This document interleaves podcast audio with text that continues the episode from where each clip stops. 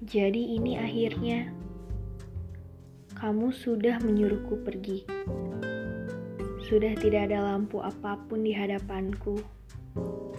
Tentu, hatiku sangat hancur. Tapi aneh, air mataku tak kunjung menetes.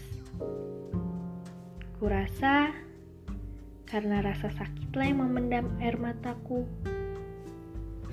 Dari tiga bulan ini aku belajar bahwa sekarang aku nggak boleh mudah terbawa rasa. Dan mulai saat ini, aku akan fokus ke depan tanpa memikirkan yang namanya cinta.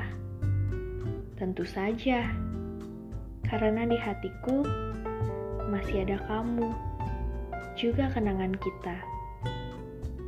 Entah sampai kapan kamu akan terus tersimpan. Mungkin sampai aku menemukan pengganti, tapi di sisi lain, aku tidak mau menemukan pengganti kamu sampai aku benar-benar dewasa, sampai aku benar-benar lupa sama kamu sepenuhnya. Terima kasih ya. Dari kamu, aku belajar banyak hal. Dari hatiku yang terdalam, aku masih sayang kamu.